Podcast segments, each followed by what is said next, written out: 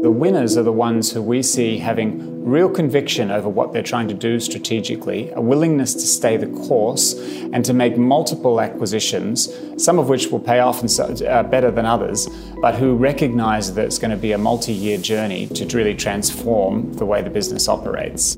From McKinsey Strategy and Corporate Finance Practice, I'm Sean Brown, and welcome to Inside the Strategy Room. With digital technologies unleashing rapid changes in industry structures and company business models, mergers, acquisitions, and divestitures have become an important way for companies to reposition their organizations to compete in the digital age. In today's podcast, Cam MacKellar, a McKinsey contributor, talks with Simon Blackburn, a senior partner based in our Sydney office, about the role of M&A in adapting to digital disruption. Their conversation was recorded at our 2019 Australia M&A conference that we recently held in Sydney. Simon, thank you for joining us today. Pleasure. Tell me, what is driving digital disruption? I think it's a few things. Uh, one is a kind of virtuous cycle of disruption between proliferation of data the acceleration of compute power and algorithms to harness that data and connectivity are self reinforcing. So we have better data at our fingertips of what's going on across our customers or our sales force or our refinery or our oil field. And the compute power means we can build models that allow us to predict behaviors and outcomes or optimize throughput or automate processes in ways uh, that we couldn't at scale before. And connectivity means you can do that more or less anywhere, anytime, and deliver the results into the hands of people that need them wherever they're working. And so that's certainly one of the drivers of disruption. A second is uh, what I guess I'd refer to as the combinatorial tech explosion. And this is the idea that it's not about individual innovations, but how they're combined and harnessed into uh, really uh, transformational experiences. And obviously, yeah, smartphones sitting in our pockets are one great example of that. But another is autonomous vehicles. If you think about the combination of GPS technology, radar, LiDAR, sensors, video cameras, uh, and compute power and connectivity, each of those innovations in their own right some have been around for a while, some are more recent, but it's really the combination of all of those together, along with uh, clever new algorithms that are causing us to really rethink what the future of, trans- uh, of transportation might look like. And so the result is, I think we see pretty fundamental changes to a lot of business models out there. Uh, and they're really distorting uh, the economics of supply and demand in different ways. That includes freeing up latent supply and matching it with demand. Uh, obvious examples there uh, Airbnb or Uber. Unbundling of existing demand and what you're seeing with uh, streaming services, or even new business systems uh, that radically lower the cost of uh, doing business, as you're seeing a lot of in financial services right now. So, while the concept of disruption isn't new, we do think that the combination of those self reinforcing loops of digital technologies such as data, compute power, and connectivity are allowing business models to be disrupted in ways that are at a pace and scale that are, are different. Right, so faster and bigger. Exactly. What scale of response does this kind of digital disruption demand for incumbent companies? So the scale of response required is large, and of course, the dynamics of that and the urgency vary from industry to industry. But our belief is that we're seeing this across all of the industries that uh, that we look at, and it's exacerbated by the network effects that cause a winner takes all dynamic to take place, where as you reach scale, as you gain greater data on, for example, your customers and their behavior, allows you to personalize and customize your offers better, which in turn makes you more effective. And the scale, of course, also extends then into your supply chain, your ability to form partnerships and to acquire uh, competitors.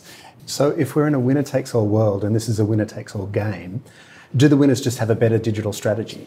It's a really great question, Cam, and certainly that's a pretty common response, which is we need a digital strategy.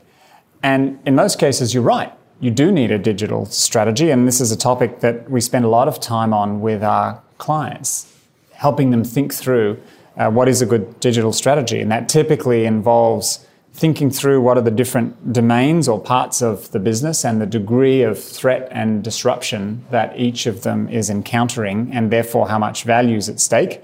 And flowing from that, how do you protect or capture that value by harnessing new capabilities, new technologies, or new ways of working? So that might mean, for example, that you're reinventing a customer journey end to end. It might mean you're automating a process, or it might mean you're using advanced analytics to uh, predict customer behavior or optimize throughput through a chemical plant. And all of that's sensible activity, and it is activity that organizations should be pursuing. But we actually think that it's not a sufficient response in most cases, and that there's actually a deeper set of questions that organizations should be asking before they get to uh, we need a digital strategy. And that is to ask the question is our core strategy robust in an age of digital disruption? And this is getting at the question of how will digital disruption fundamentally impact our current business model? And is it fit for purpose in the new world? And so, given the nature of these disruptions, what will be the future sources of value and what will it take to capture that uh, value? And therefore, what's the optimum strategy to pursue? So, an example in financial services might be that I'm a bank and my digitization strategy says that I'm going to engage with my customers via digital or mobile channels. I'm going to straight through process uh, loan applications, and I'm going to use advanced analytics to predict behaviors and what I might be able to offer to my, my customers. That's the digitization strategy. The question of is my core strategy robust in an age of digital disruption might make you ask the question of well, who are going to be the lenders of success in the future? What is the future of peer to peer lending? Uh, what are the sources of funding that are going to be relevant in the market that I'm playing in? Uh, should I be enabling organizations that I currently view as my competitors and turning them into partners by offering banking as a service capabilities to them? So these are the types of responses that asking the first question might provoke. So it's about having uh, a strategy for the digital age rather than just a digital strategy? And I think it's actually having both, and uh, both inform themselves because actually it turns out that by asking the question, is my uh, strategy robust in an age of digital disruption? That's going to point me to the areas where I'm most at risk of becoming less relevant to my uh, customers. And in doing so, that will therefore uh, provide a roadmap for the digital strategy that I should uh, launch. Let's talk about digital M&A. What is it and what role does it play in responding to digital disruption? Sure. Well, look, inorganic growth has always uh, played a role in uh, helping organizations evolve their business model and find new source, sources of revenue. And that's true in the digital world as well. And quite frequently, uh, we'll find, particularly for incumbents, uh, it can be long, difficult, and time consuming to build the capabilities in house that they need. And the pace of change is such that uh, digital M&A needs to play a role in transforming yourself to a business that's fit for purpose in this new world, uh, particularly in one, as we've discussed, that is winner takes all. In order to be successful, however, uh, a few things need to be true. First of all, we discussed earlier this idea that you need a strategy that's robust in an age of digital disruption, not just a, a digital strategy. That's really important when it comes to M&A because your strategic posture and the rationale for why you're seeking to build a set of capabilities or a market access, etc., is really crucial. And it's crucial because when building uh, new digital businesses, it's typically a different muscle for the organization than we're used to building. And that takes time and it takes a concerted effort over uh, typically multiple acquisitions and frequently over multiple years. So the winners are the ones who we see having real conviction over what they're trying to do strategically, a willingness to stay the course, and to make multiple acquisitions, some of which will pay off and so, uh, better than others, but who recognize that it's going to be a multi year journey to really transform the way the business operates. Right. So it's not just a one off big deal to, you know, to sort of plug in a digital part of the business. It's about a steady stream of deals that follow a strategic intent. We really think that's the case, and it's not just the incumbents that uh, need to think that way. Even if you look at digital native, uh, like uh, like Google or Facebook, the number of deals that they're doing and uh, their ability to harness outside technologies to uh, uh, supplement what, what, they're doing, it's a core part of how they how they operate and how they how they think. What gets in the way of, of these kind of deals? Yeah, so I think there's a few things. One is uh, a knowledge gap. So most executives, uh, executive teams and boards are not deeply knowledgeable and familiar with the content in uh, the, the, digital and advanced analytics world. And that gap needs to be closed by a concerted effort of capability building, whether that's digital and analytics academies or uh, acquiring different talent. So there's a knowledge gap. Second, valuation can be trickier. It typically doesn't follow the you know, financial one-on-one 101 framework that relies on deal synergies. You may be thinking much more about strategic uh, fit and business model uh, adaptation. A third is an accelerated pace of change, so the speed at which the market is evolving, and that might mean that you need to pursue parallel paths uh, at once. A fourth and important one is differences in culture. So you'll often be acquiring organizations that have very different cultures and needing to think through carefully how do you handle that? Is this something that you do on the side? Is it something that you take a reverse merger approach and you build into that new culture over time? Another is uh, target visibility. It can be difficult for organizations, traditional organizations, to get visibility into uh, the, the, uh, the, the, landscape of smaller uh, uh, startups and providers that they might be looking to acquire here. And so having a systematic set of tools and networks that you can leverage to build up that picture can be important. And lastly, I'd say is uh, the, the, this concept of uncertainty, that the question of how to evolve our strategy in the pace in the face of this uh, rapid disruption can often cause organizations to respond tentatively, uh, whereas uh, what the winners tend to be doing here is uh, moving boldly and programmatically in a, in a particular direction. Right, so there's a sense of getting over a fear. That's right. In part of fear or a part of uh, a, a, uh, a, concern of, uh, of making a misstep. And the, the, the, the, companies that are doing this well are making large numbers of acquisitions. They're not all game changing acquisitions, but they're recognizing that they need a portfolio of bets and to see and learn from uh, what works and scale that up. Okay. And what, what else are they doing well?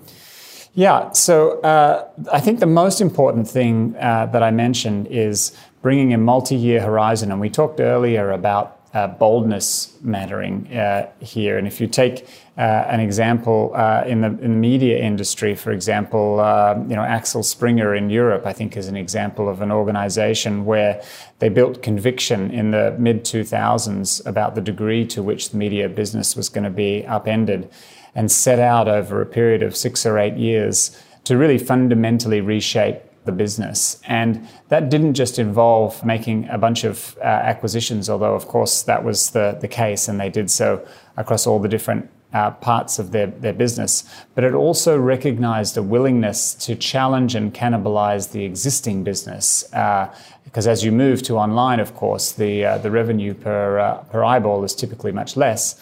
And an organization that's uh, willing to go through this needs to say uh, that there's going to be a transition period where revenues are going to be adversely affected. And that takes conviction, it takes conviction from the top team and conviction from the board to see this through and really take a programmatic approach. Mm. How should the C suite or the CEO be, be thinking about digital disruption tomorrow, next week, next month? What, what, what would you like to be top of mind? First is to really face into the reality of where disruption is going to come from and the value at stake. This was this uh, idea that uh, it's not enough to have a digital strategy. You need a strategy that's robust in an age of digital disruption and truly understanding whether your, vis- your uh, value propositions uh, are going to hold up in a world of digital disruption is the starting point. Second one is really being bold and purposeful uh, in your approach. And that means being bold and purposeful in how you allocate resources. It means having conviction in the direction that you set. And it means being willing to stay the course on building uh, a portfolio of, uh, of moves that will help you uh, uh, re- reinvent yourself if that's what's required. Then a third one is uh, around digital M&A that we were just on and driving that M&A from your strategic intent uh, as you're pro- being programmatic in your approach. And lastly, recognizing as you do so that digital M&A is going to require doing a bunch of things differently and staring into that uh, and not uh, finding yourself frozen into inaction because of uh, your concern about whether you understand the space uh, well enough.